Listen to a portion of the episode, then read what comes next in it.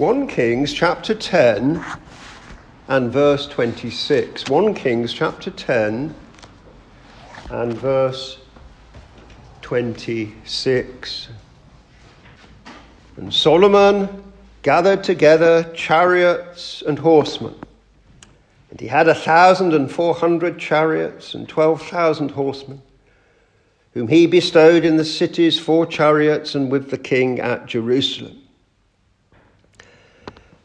Now, the previous verses in chapter 10 have been describing the glories of Solomon's kingdom. But we are now presented with the seeds of Solomon's downfall. So, this verse 26 starts a new section of the book of 1 Kings, dealing as it does with the theme of Solomon's tragic departure from faithfulness to the Lord. We read here of his gathering together chariots and horsemen. This was foolishness in the sight of God. Deuteronomy 17, verse 16 the Lord declares that the king of Israel shall not multiply horses to himself, nor cause the people to return to Egypt, to the end that he should multiply horses. So Solomon is engaging in a direct flouting of God's holy law. This is quite remarkable for someone who had been so mightily used by the Lord up to now. Verse 27 And the king made silver to be in Jerusalem as stones, and cedars made he to be as the sycamore trees that are in the vale for abundance. Solomon has accumulated great wealth for his kingdom. Because of his righteous, God honoring government, the Lord has blessed the nation economically, a concept that our politicians today just do not understand. And so, one way in which the blessing of God upon the nation is seen is in the amazing number of cedar trees growing throughout the land. Cedar is a strong, enduring wood. It's one of the finest commodities available for building work. And the abundance of cedar trees in Israel is an apt symbol of the great economic prosperity which Israel was enjoying under Solomon. If we look at our own nation today, in all its rebellion against God, we of course see the Lord withdrawing the hand of his blessing. We have appalling levels of national debt, which would take generations to pay off. Uh, since the 1960s, Britain's manufacturing industry has virtually disappeared. Uh, we still have a major inflation problem. All these are indicative of the Lord withdrawing the hand of his blessing from a rebellious nation. And the, whatever the politicians do, whether they raise interest rates or lower interest rates, the point is that God is withdrawing his blessing. Now, we are told in verse 28 and Solomon had horses brought out of Egypt and linen yarn.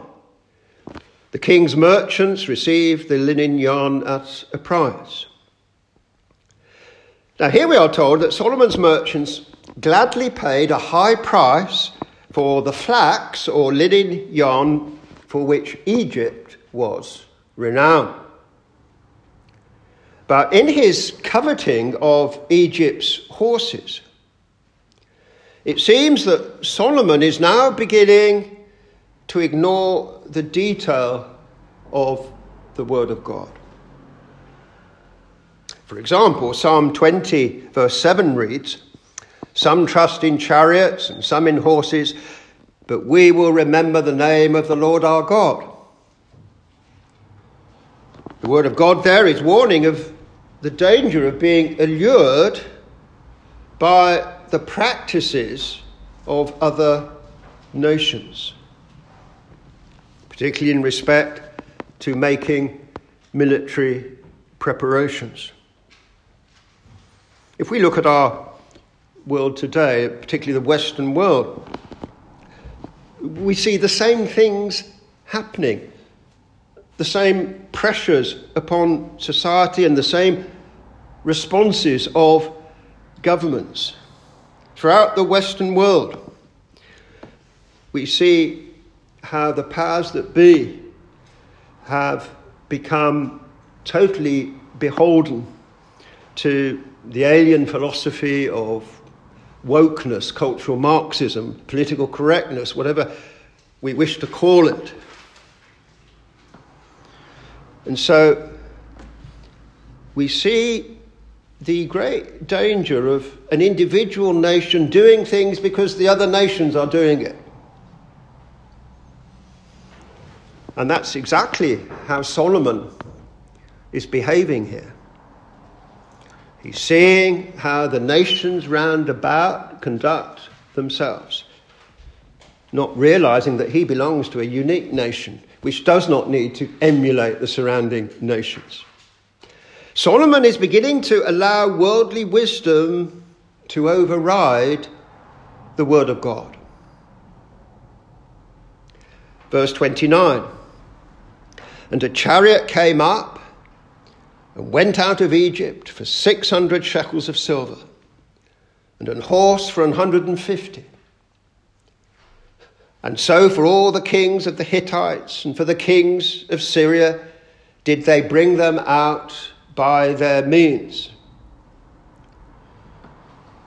So, Solomon's merchants are engaging in the doubtlessly lucrative trade of selling on some of the horses and chariots which they had acquired in Egypt, selling them on to the Hittites and to the Syrians. Now, again, this speaks to us of great commercial prosperity. There is, of course, absolutely nothing wrong with uh, prosperity uh, which ensues from legitimate trade. Solomon, however, is allowing his material blessings and desire for commercial success to cloud his spiritual judgment. His acquisition of horses, as we have seen, was specifically prohibited under God's law for the kings of Israel. Now, an obvious modern parallel to Solomon's compromise here is the way in which our own nation has abandoned the ongoing force of the fourth commandment, doing so on the grounds of commercial expedience, along with changing attitudes in society. Nevertheless, uh, our attitude to the fourth commandment now represents a plain rejection of the authority of God's word. What is happening to Solomon here is exactly the phenomenon of which we read in the parable of the sower, which teaches us that the things of this world are very powerful to choke the word and quench the spiritual alertness of even genuine believers.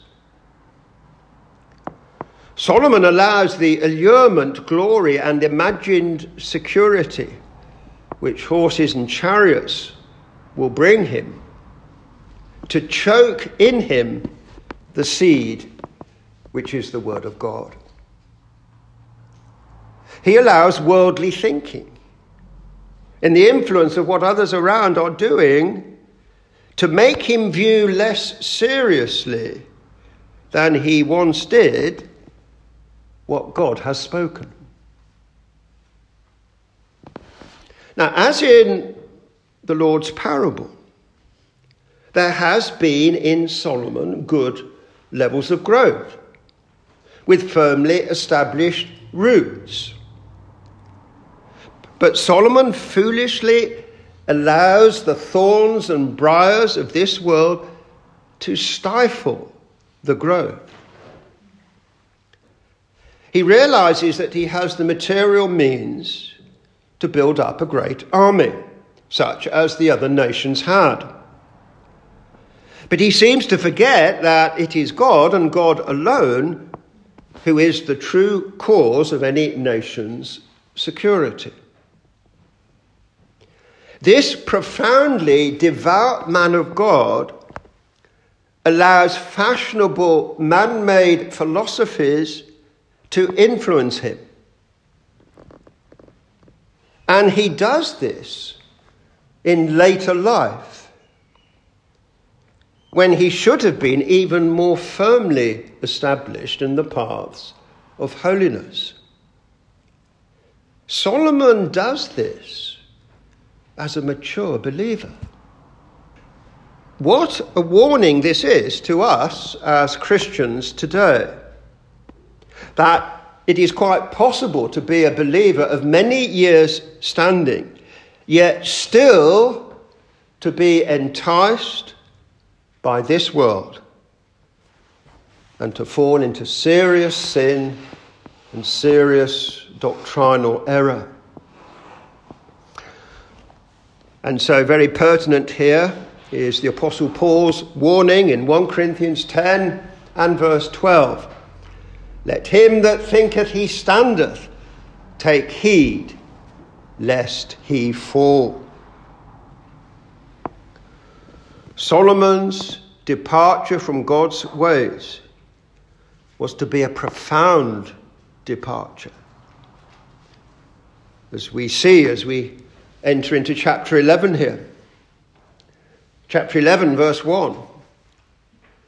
But King Solomon loved many strange women, together with the daughter of Pharaoh, women of the Moabites, Ammonites, Edomites, Zidonians, and Hittites, of the nations concerning which the Lord said unto the children of Israel, Ye shall not go in unto them, neither shall they come in unto you.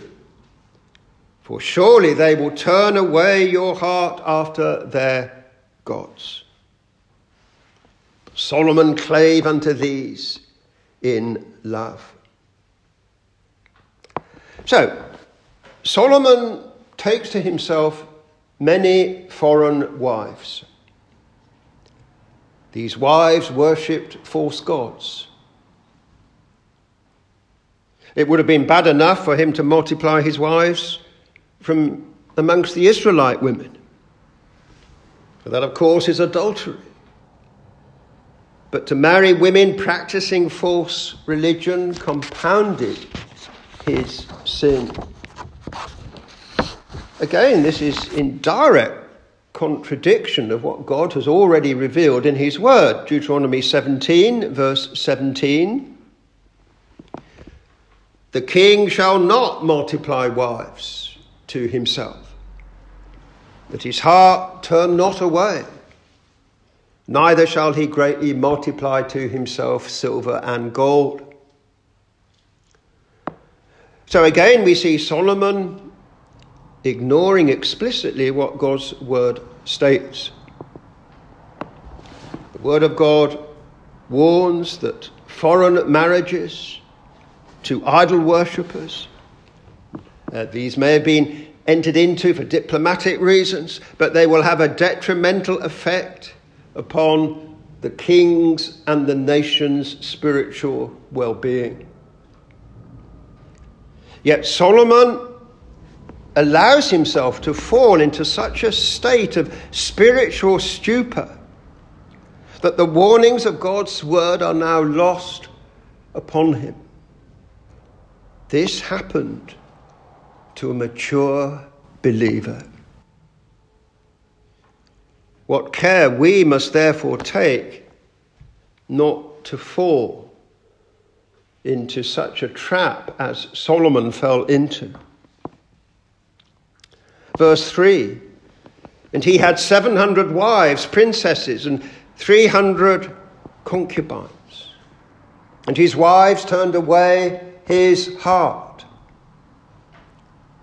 Now, not only here, but elsewhere in the Old Testament, we find Israel's patriarchs and kings engaging in the practice of polygamy. Scripture, of course, never condones how they behaved, uh, but rather it tells us what awful trouble it always led to. The account of the creation of man in the book of Genesis makes it plain that monogamy was always God's will and purpose. But why does Solomon take many wives? It is to conform to the practice of the nations round about him. That's why he does it. You see, considering the kings of the other nations, it was always an aspect of their royal dignity to have many wives. And we can only surmise that Solomon's own lust was also a factor in his doing this. And so, how sad that this once so wise and godly man is now being allured by the passing things of this world. This is so serious because Solomon's spiritual walk is being devastated. He's in real danger by doing this. Verse 4 For it came to pass when Solomon was old that his wives turned away his heart after other gods. And his heart was not perfect with the Lord his God, as was the heart of David his father. Now, Solomon was a highly cultured and educated man. He was no fool. He could have held his own with a Beethoven or an Einstein. So, why does he fall like this?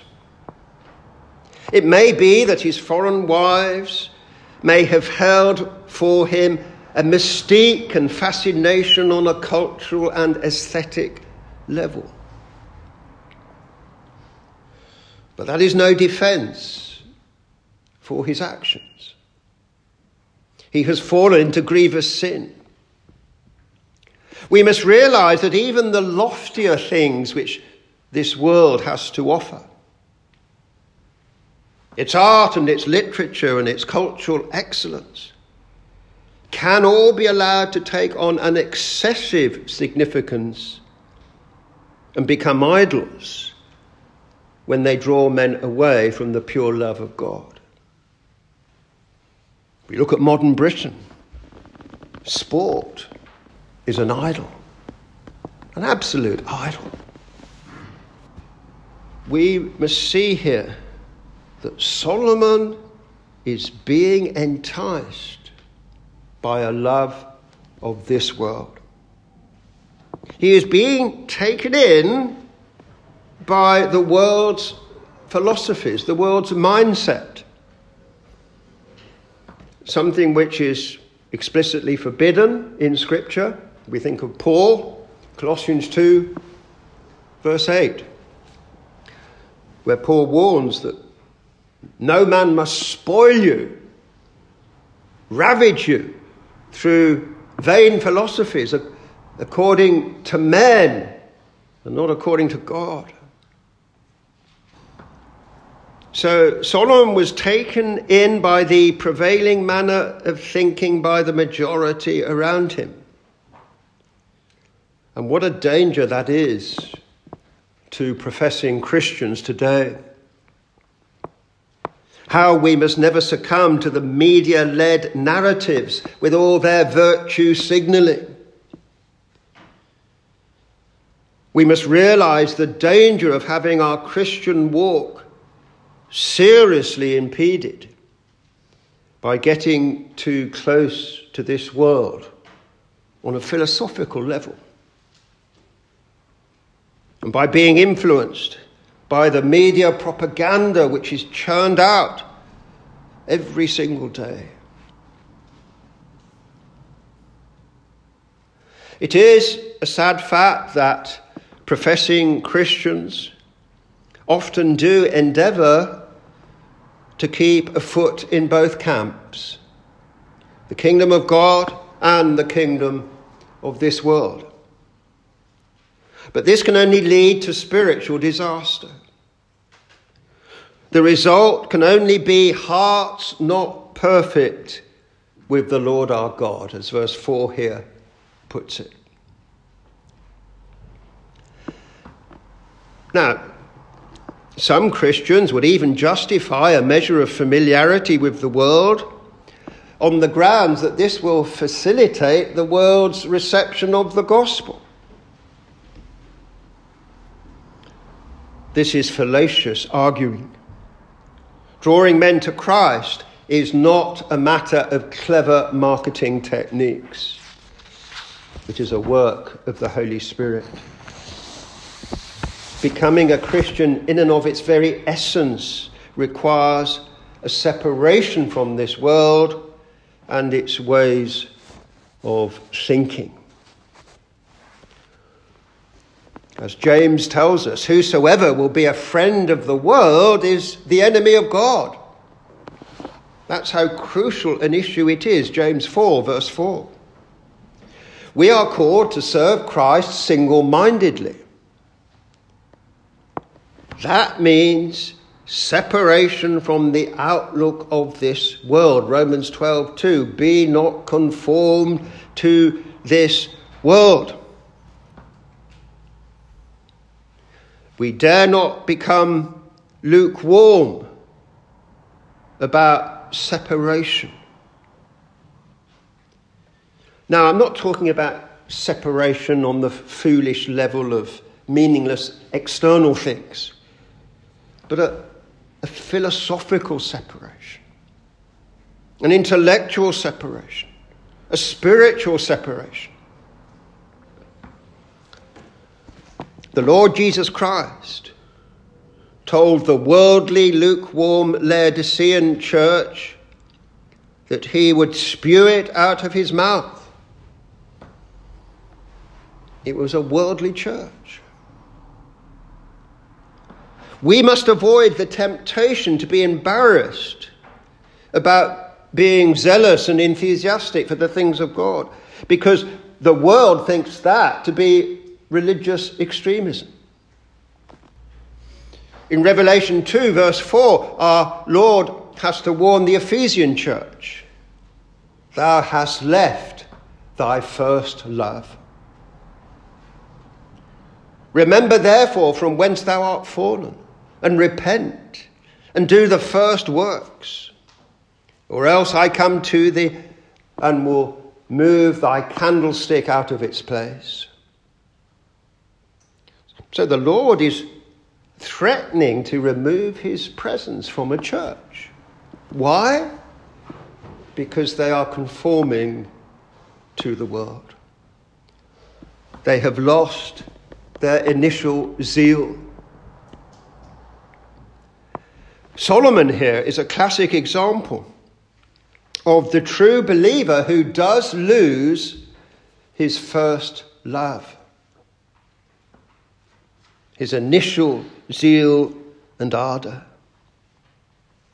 Solomon is very near to making a shipwreck of his faith. Considering how faithful he once was, his fall is astonishing and completely unanticipated. It is a warning to us. That is why it is recorded for us. Verse 5 For Solomon went after Ashtoreth, the goddess of the Zidonians, and after Milcom, the abomination of the Ammonites. And Solomon did evil in the sight of the Lord, and went not fully after the Lord as did David, his father. Now, Solomon does not descend to the level of renouncing his faith, but he does not follow the Lord wholeheartedly. He allows his wives to make him far too open to spiritual falsehood. Many of them would be well educated, refined women. They would perhaps use carefully crafted arguments to make him lower his guard. They would presumably have said to Solomon something like this All faiths have the same ultimate goal. All faiths have a common core of values. It is good, Solomon, to work for multicultural harmony. So do not be narrow minded or prejudiced, but be inclusive. And Solomon was taken in. The depth of his fall is seen in verses 7 and 8. Then did Solomon build an high place for Chemosh, the abomination of Moab, in the hill that is before Jerusalem, and for Molech, the abomination of the children of Ammon.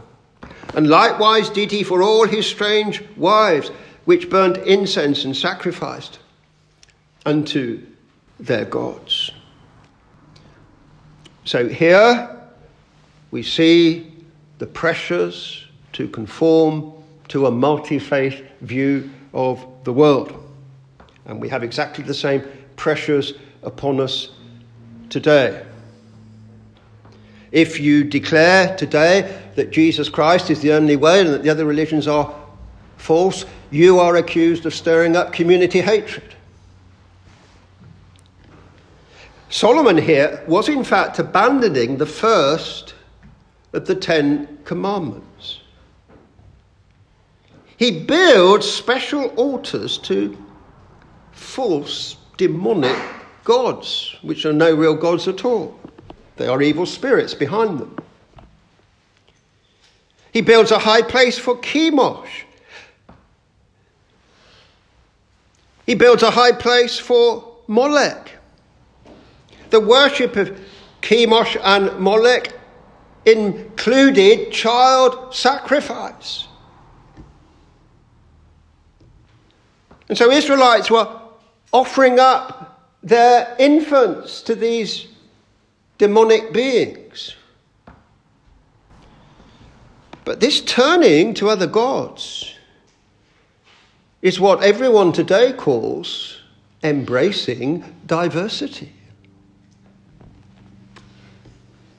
Solomon was making an appalling compromise. Despite his exalted privilege of twice having had God himself appear to him.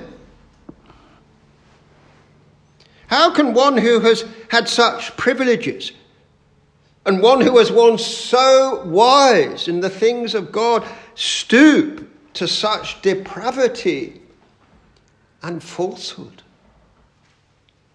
Let him that thinketh he standeth take heed lest he fall.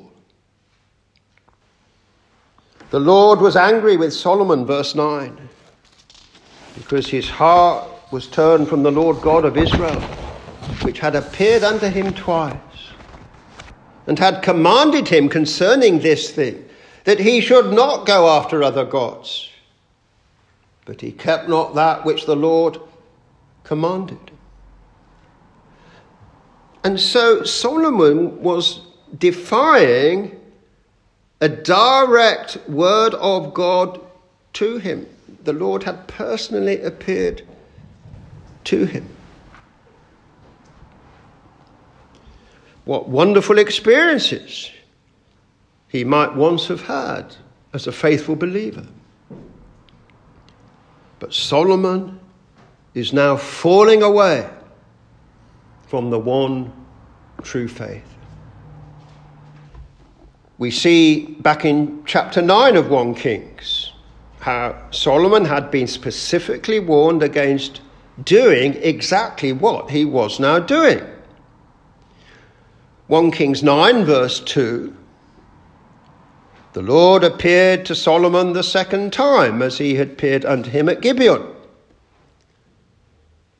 In chapter 9, verse 6, God says, If ye shall turn away from following me, and shall go and serve other gods and worship them, then I will cut off Israel out of the land which I have given them.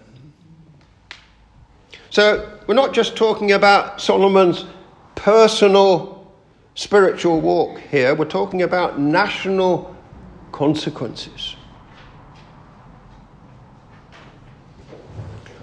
And we have here the biblical principle that the constitution of a nation should honour the one true God according to the scriptures. There are lots of imperfections about the Anglican establishment. We know that. But the principle that a nation should have obedience to the one true God and the heart of its whole national makeup, that, that is vital. Now, Solomon could not have received a plainer warning from the Lord, but he ignored it. And we learn here, therefore, that we can never rest upon the laurels of our former devotion to Christ. The real issue is this Am I keeping the commandments of God and serving the Lord with a perfect heart today? Whatever we might have done in the past, am I being faithful today? Am I more fervent in my service for the Lord than I was, say, a year ago? We must never forget that past faithfulness can never make up for present disobedience. Writing to Timothy, Paul says in 1 Timothy 1 and verse 18 War a good warfare, holding faith and a good conscience, which some, having put away concerning faith, have made shipwreck so the Word of God is telling us there that it is possible to make a shipwreck of one's Christian faith. To make one's faith to be effectively useless. Now, by the power of the Holy Spirit upon him, Solomon was once the wisest man in all the earth. Yet he now falls into the worship of false gods which are demonic in origin. Now, if a man as greatly blessed and used of God as Solomon once was could fall into such serious sin, is that not a warning to us? If we fail to be on our guard,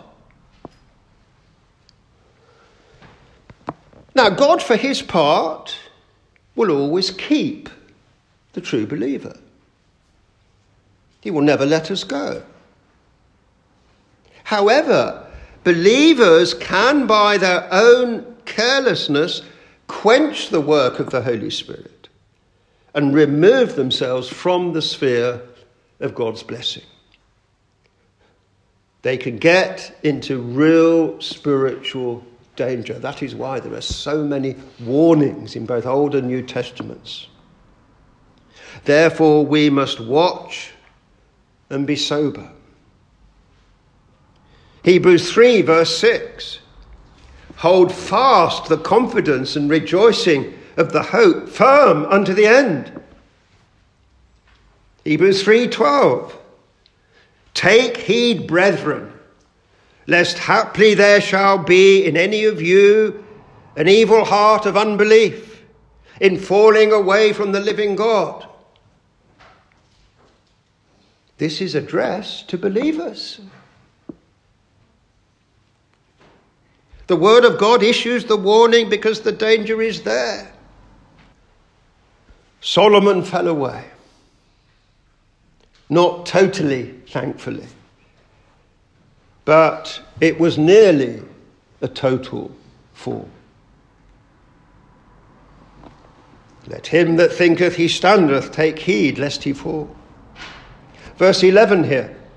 Wherefore the Lord said unto Solomon, For as much as this is done of thee, and thou hast not kept my covenant and my statutes, which I have commanded thee, I will surely rend the kingdom from thee, and will give it to thy servant.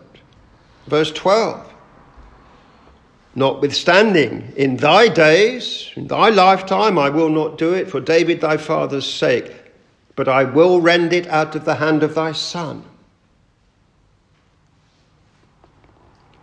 So we learn here that what Solomon as king was doing in his personal spiritual decline was also being mirrored in the spiritual decline of the nation as a whole because he set such an appalling example. He encouraged false worship throughout the nation. The people themselves were beginning to worship the idols. Now, God is not mocked. He judges in time as well as at the end of time. Nations are judged in time. So Solomon suffered the rebuke of the Lord on a personal level, but the nation suffered as well by being tragically divided and weakened. And so it is an appalling curse upon a nation when leaders defy the Word of God. The consequence with regard to Solomon of his turning to false gods was that most of the kingdom would be taken away from Solomon's family. He would pass on only a fraction to his son Rehoboam. The Lord, however, would restrain the fullness of his anger. But this is national disaster. Israel is being broken up. And look, look at the United Kingdom. As it moves further and further away from the Lord, the United Kingdom is being broken up. It's becoming divided. It will probably turn into different sections because the Lord is removing his blessing. Yet, even in the midst of this judgment, God demonstrates mercy. Verse 13 Howbeit, I will not rend away all the kingdom, but will give one tribe to thy son for David my servant's sake, and for Jerusalem's sake, which I have chosen.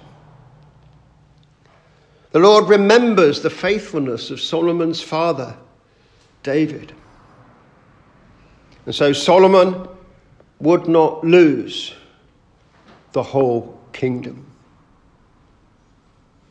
Why has Britain not already come under a more severe judgment than it already has? It could well be because the Lord is remembering the faithfulness of those who have gone before faithful to Christ. So Solomon will not lose the whole kingdom.